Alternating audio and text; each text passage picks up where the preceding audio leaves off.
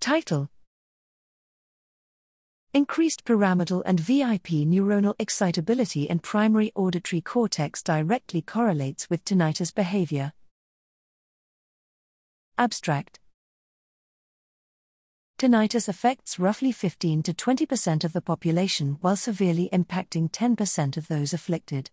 Tinnitus pathology is multifactorial, generally initiated by damage to the auditory periphery, resulting in a cascade of maladaptive plastic changes at multiple levels of the central auditory neuraxis as well as limbic and non auditory cortical centers.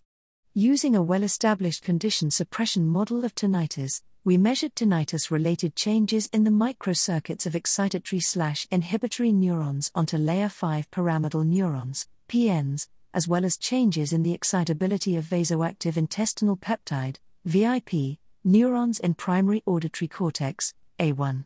Patch clamp recordings from PNs in A1 slices showed tinnitus related increases in spontaneous excitatory postsynaptic currents, SEPSCs, and decreases in spontaneous inhibitory postsynaptic currents, SIPSCs.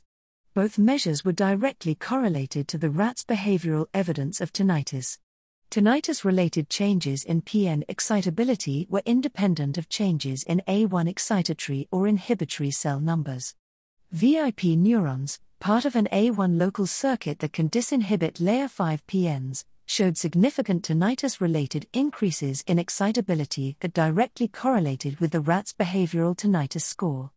That PN and VIP changes directly correlated to tinnitus behavior suggests an essential role in A1 tinnitus pathology.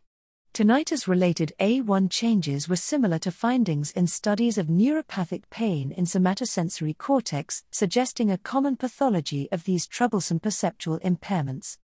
Improved understanding between excitatory, inhibitory, and disinhibitory sensory cortical circuits can serve as a model for testing therapeutic approaches to the treatment of tinnitus and chronic pain.